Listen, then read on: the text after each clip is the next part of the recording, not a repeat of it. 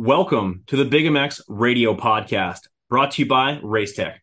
I am your host, Brad Gephardt. With me on the line, a gentleman who needs no introduction, but there's a podcast and you can't see him right now, so he kind of does need one. Adam Bailey, welcome back to the Big MX Radio Podcast. Thank you so much for making time. The CEO of Supercross Global. You didn't have that title last time we talked. Congratulations on the promotion.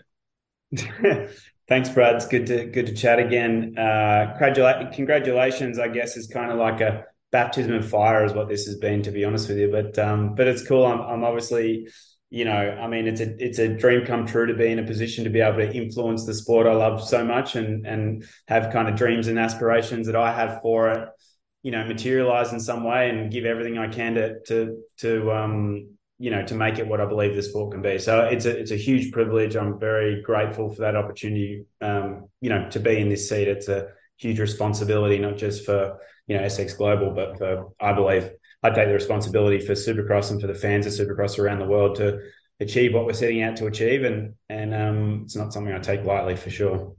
Certainly. Through all your time with the AusX Open and Supercross Global, you've developed a certain set of skills, and with great skill takes great responsibility. You've now been given that responsibility and the heat that comes with it. Obviously, yeah, it's something you've been looking forward to for a long time, working hard at it. Now it's here. Time to go to work. Yeah, exactly. I think it was, that just rings true in my head that so many times. But our chairman, named Russ Piller from Abadala, who is our investor, he was the CEO of Virgin Entertainment at one stage. He started the LA Marathon. He's been at CBS globally at a really high level, and among so many other things. But such an accomplished man. But when the decision was made to put me in the CEO seat, which was last November, kind of basically immediately after the Melbourne event, Tony Cochrane, who was, a co-founder and was our president, kind of decided to take a sideward step. And Russ came into my office and sat down and said, "Are you sure you want to do this? And be careful what you wish for." A couple of things that he said, and I'm like, "Yeah, of course I want to do this. Like, this means everything to me. Like, why wouldn't I?" But every day now, I think, man, it was the workload and the responsibility is so great. I know now what he meant, but it is absolutely.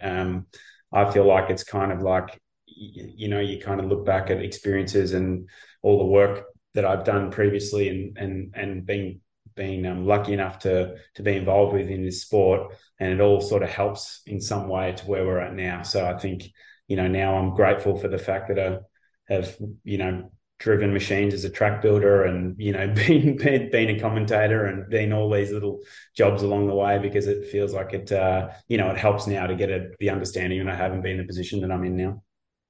You're a man of many hats, which is hilarious because you have a decent head of hair on you. All of that work has developed into what you've been able to do now with Supercross Global. I'm sure you've had some time to reflect and rewatch some of those, the races from the pilot season. What comes to mind most when you reflect on the season that was before we start to talk about the season that's about to be? Fantastic question. I think, for me, it's like I'm very proud of what we were able to present in the time that we did, and I'm mostly proud of the fan reaction and hearing the positivity. I think, being the UK was particularly moving for me because the Australian event, we'd obviously done the AusX Open for a lot of years and we kind of knew what to expect from a fan reaction perspective. But in the UK, to see the passion that they had, to see how appreciative the fans were of us bringing Supercross there and to them to get the opportunity to see Ken Roczen or Eli Tomac race in person and Chad Reed, for them to get to meet their heroes and how important that was to them. It really solidified the importance of what we're trying to do here and what it is that we're trying to do, which is just take Supercross around the world and show it to people that won't get the opportunity otherwise. That's the number one thing. And if we do that, then we believe that we'll increase the eyeballs, we'll increase the opportunity for the sport and the people, the participants, the sponsors and the industry and everyone else that comes with it. So the number one thing to reflect was, you know, they did love it. They had an awesome time and this is worth it, you know, and I think that was the number one thing we took out of it. But then come with that, you know, and moving into this role is reflecting on the commercial aspects. What did we do good? What did we do bad? How are we going to improve? How do we make this thing, you know, achieve what it needs to achieve over the next 3 to 5 years? And that's kind of where it gets serious, you know? Certainly. And there was great reaction. You guys had full venues at pretty much every event that you guys held.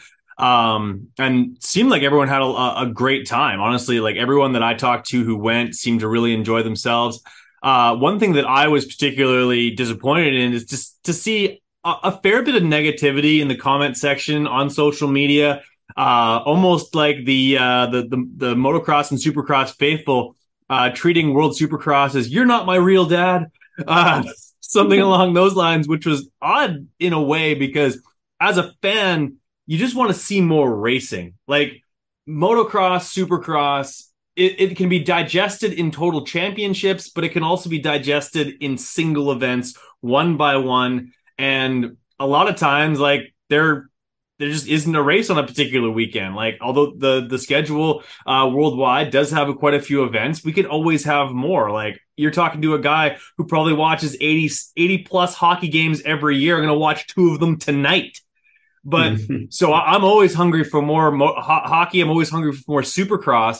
How do you take that feedback with a little bit of grain of salt, as you are the new kid in town? Like, obviously, when I started my podcast, I was just hoping people were going to say nice things. They didn't, but that's how I got better. Yeah, totally. No, you're right. It's a fantastic observation.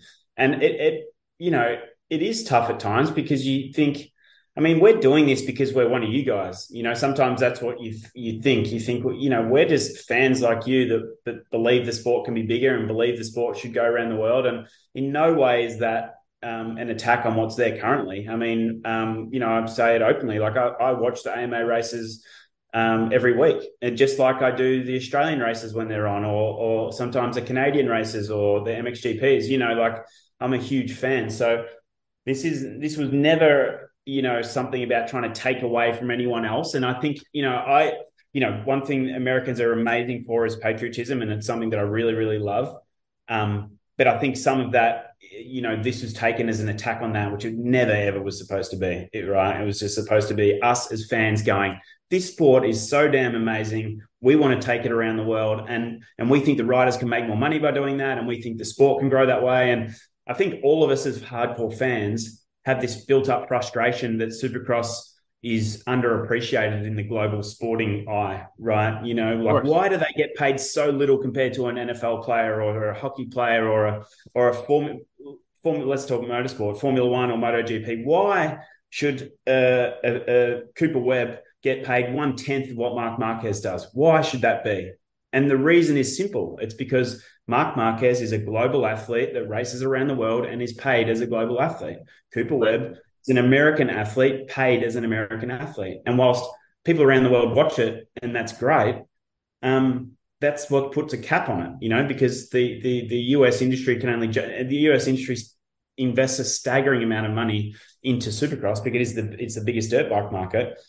So to grow this, and the only way to grow it or grow the opportunities is to look into new markets and go to new regions and to grow and to try and make them international athletes. And that's what we're trying to do. So it's not to take away from anything at all. If anything, we want to bring the US fans on the journey with us. So that's the thing. I mean, we take it, it's our responsibility. How do we correct that storyline, and how do we bring everyone on the journey so they don't see us as a threat, but they see us as an ally, I guess, is the challenge, right?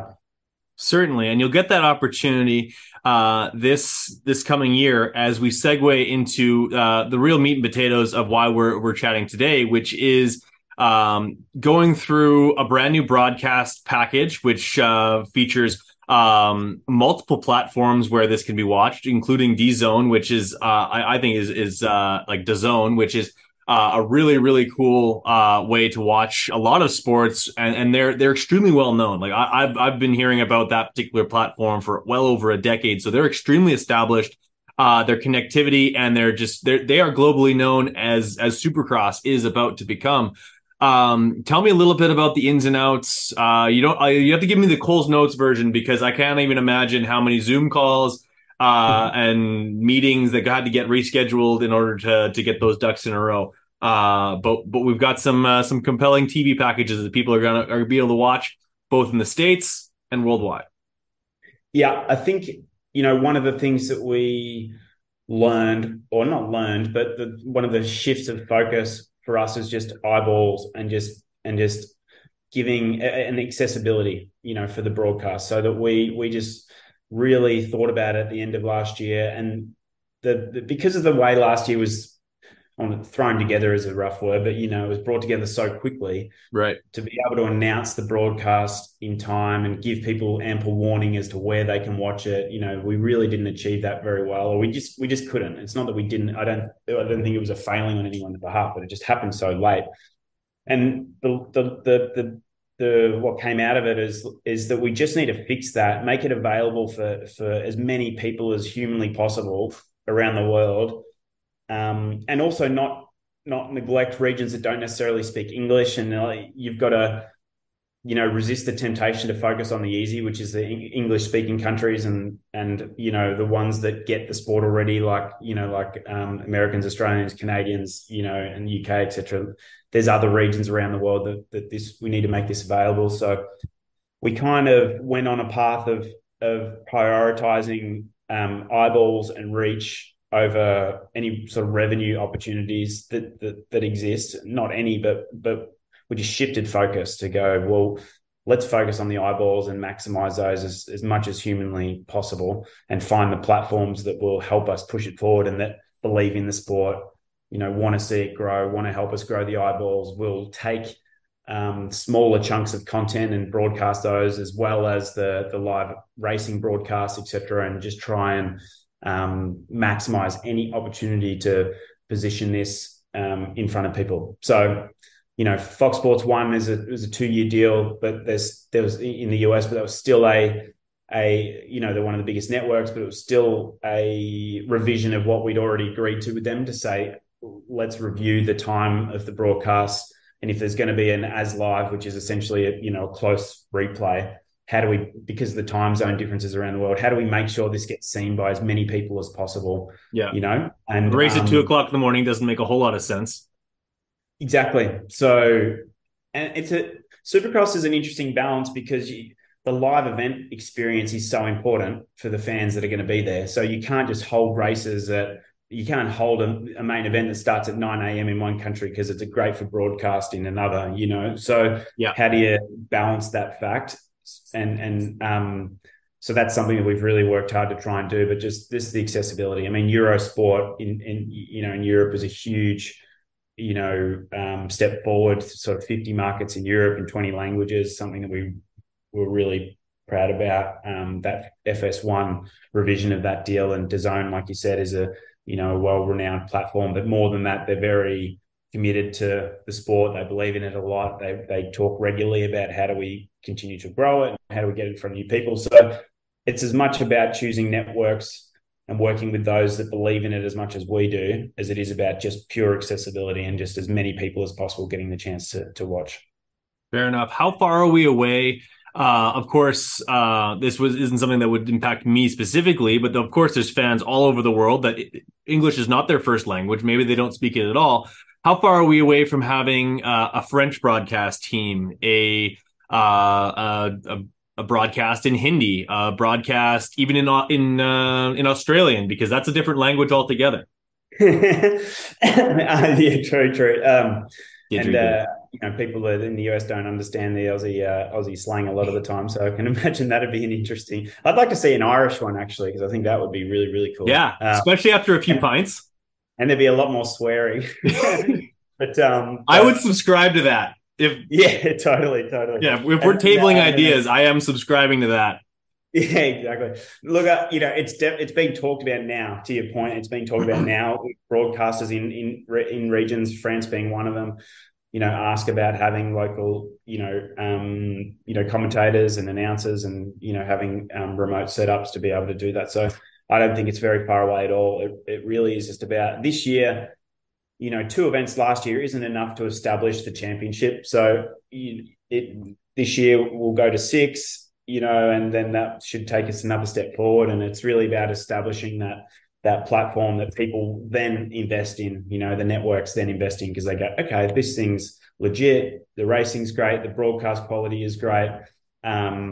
We're now willing to send our team there to set up a booth and, you know, and do the remote hosting and those kinds of things. So it's all part of the process and all timing. And we're, you know, I don't think that stuff's far away at all. Certainly that is something that's going to evolve. You'd mentioned being able to bring Supercross to multiple fan bases, people that can have their own hometown race.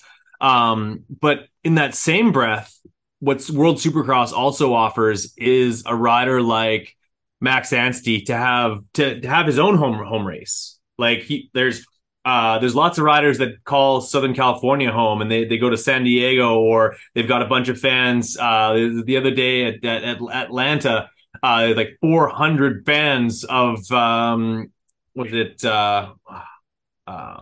Rasher had like 400 of his friends and family out to a race. That's not possible for guys like Ken Roczen or Max Anstey, who, yeah, they'd probably get hit up for tickets. And Max had himself a chuckle about that when I chatted with him a couple of weeks ago. But that in and of itself not only is a nice value added to these racers that'll have not only be able to make some more money racing Supercross, which is their passion, but not only, like, it also serves as a bit of a carrot to those young racers in England, in Germany, who, like, they aspire to get to the pros one day. And that's sort of like one of the biggest things I once learned about Supercross or motocross from a promoter was, like, take care of the pros and you take care of the next generation as well. And stuff like having your first hometown, like a hometown race, that might be enough to have some kid go out there and drop his lap times, hit the whoops a little bit faster, learn how to hit whoops to begin with. That's a real cool feature that World Supercross offers to an international audience. Yeah, you can't underestimate the impact seeing Supercross live can have, you know, seeing it in person, you know, and I think that that's something that is forgotten, is that, I mean, I speak from complete experience myself. I went to see Supercross in Melbourne in, gosh, I want to say 1993, and I went and watched, and I saw it as a kid, and I was like, this is epic. I want to race this. And I was 5 years old. Yeah, and that's how you then are then motivated to go ride your dirt bike on the weekend. And for me, that was a motivator to make me aspire to want to to ride dirt bikes and want to ride them faster and want to race. And you don't necessarily then become a Supercross athlete, but it does inspire you to ride, and it inspires new people to want to get into it. And that's the role that Supercross plays that I think people forget, that it's not about just the already competing, already participating hardcore fans of dirt biking.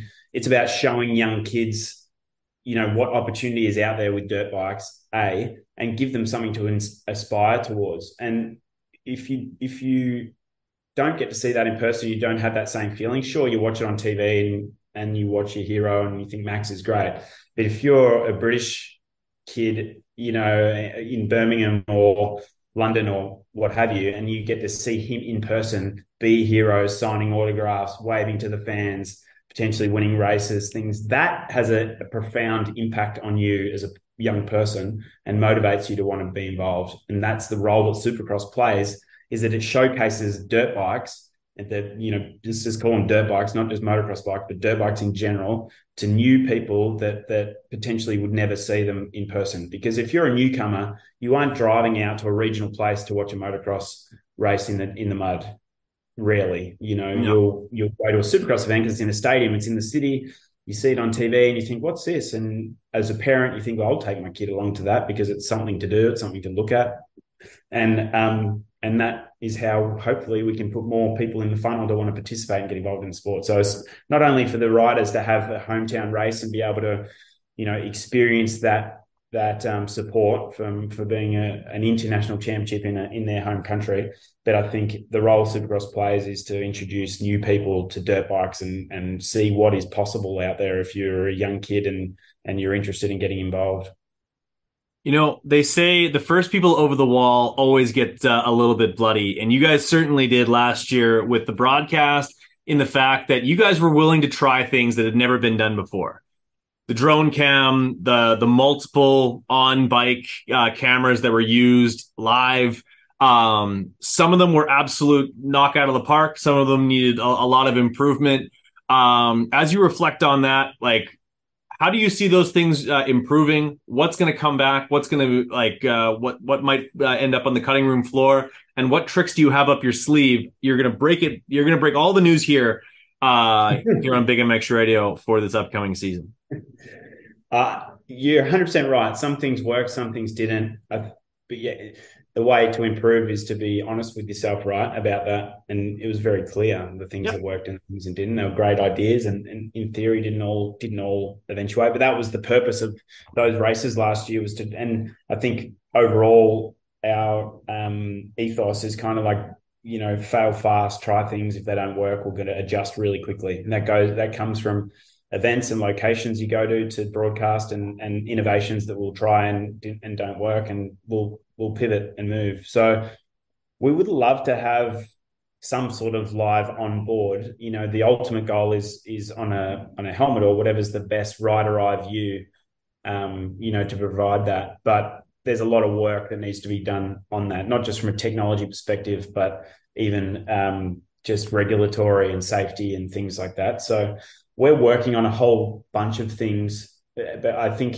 we'll strip away the things that we knew didn't really work, and we'll focus on doing everything else well, and in the background be working on some innovations and some new angles and some of those live broadcast pieces. The ultimate goal would be to have, you know, the most real view from the rider's perspective. You've seen that in Formula One, you know it's possible, but when in you know, to do that, you have to modify helmets and you have to be able to position things in certain ways, and it's not as simple as doing that, right? You can't just turn up at a race and say, hey, Kenny Roczen, we're just going to drill a hole in your helmet and pop this camera through, and away we go. You know, that doesn't really go down well. So there's a lot of research and work that needs to go in, which is happening. So there's nothing that I can tell you that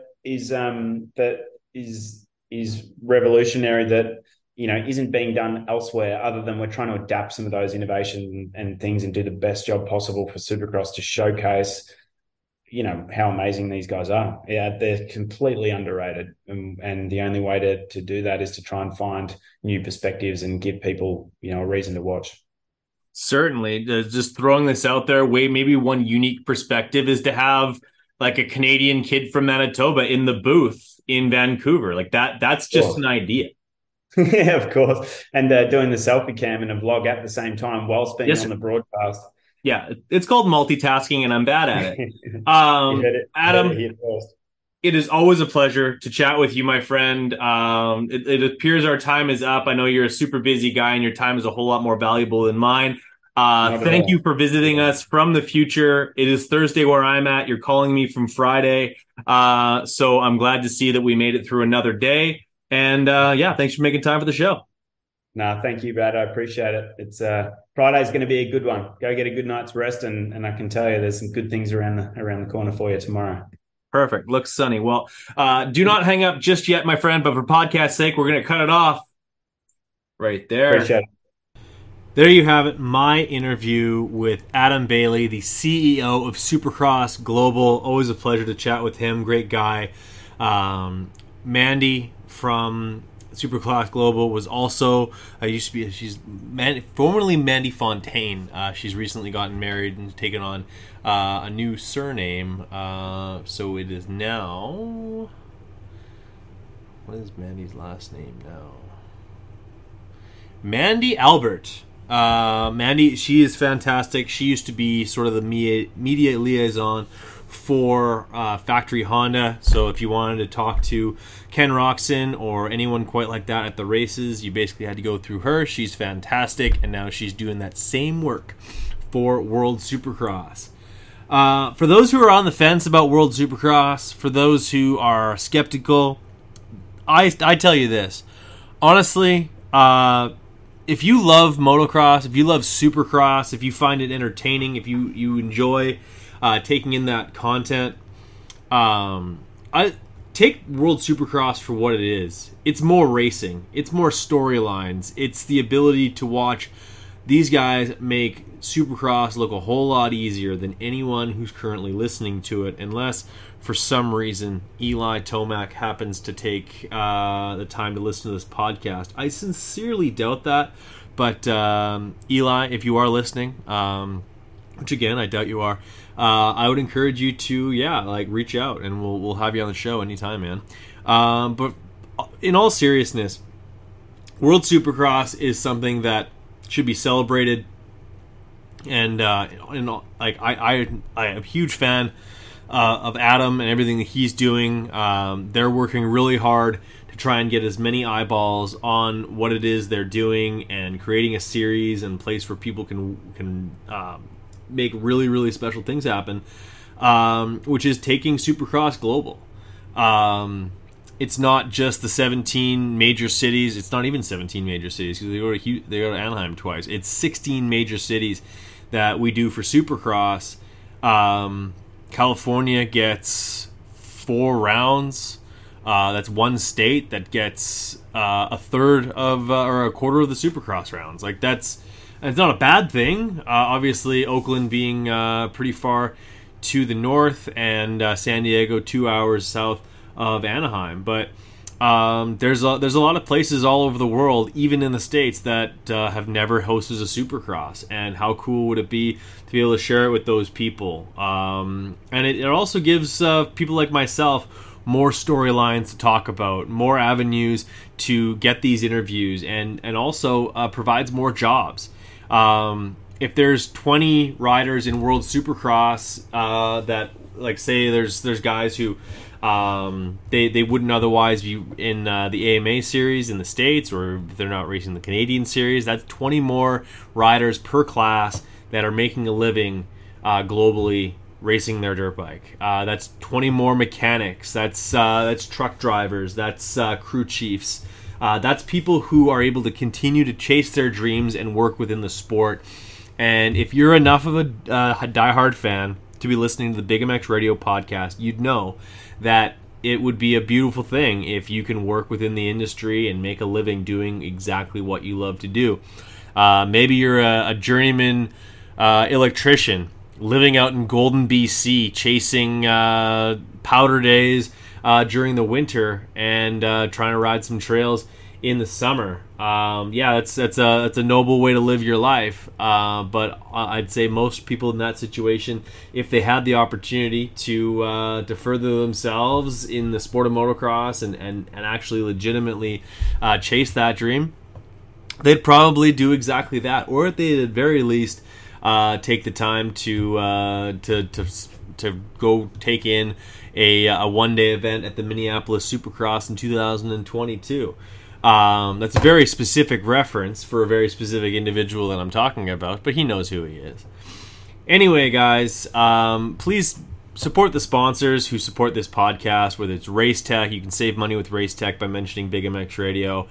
Big MX 10 saves you 10% off of your Luxon MX components, whether it's the triple clamps or their linkage components. Like, for a set of triple clamps, they usually run about $1,000.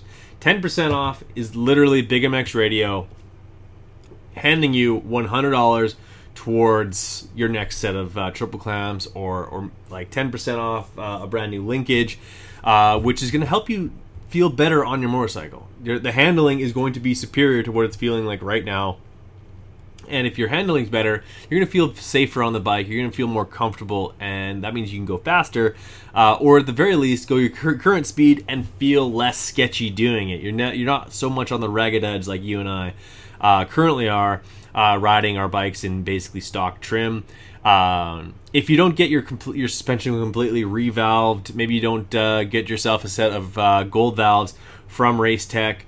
Maybe at the very least source out your local service center from Race Tech, get your stuff worked on, fresh oil, fresh fluids leading into the season. It's April 27th right now. We're leading into an awesome new year, and I think you guys would enjoy it. So Take care of that. Like I said, also Luxon MX, Guts Racing has a discount code for us as well. They have amazing products. BigMX20 saves you 20% with that company. Andy Gregg, fantastic dude, great guy, and go check out everything that they have. They have some of the trickiest looking seats, really great looking stuff. So I would encourage you to, get all up in that, and get a brand new seat, because you sit too much when you ride, and if you're gonna sit that much, you might as well have a comfortable feeling seat. So get yourself a Guts Racing seat cover, seat base, seat foam. They have their super lightweight seat foams that your bike's gonna be lighter, and you're gonna feel better because of it. Heartbeat Hot Sauce, we don't have a discount code for those guys, but they make amazing product. I'm actually running out of at least 3 different sauces all at the very same time, so I'm going to have to hit them up to hopefully send me another care package. That's one of the nice things about doing the podcast, is that when you run out of stuff from your sponsors, they're usually pretty good about hooking you up with some extra stuff. That's one of the few perks of doing the podcast. For those who don't know, I am full-time with Verb Moto now, and we'll be heading down to Verbadilla at Unadilla for their J-Day event that they'll be participating with, and they'll have t-shirts on sale, and they're going to be doing fun stuff and cool things and all this really interactive stuff that get people stoked on riding dirt bikes, because dirt bikes are dope.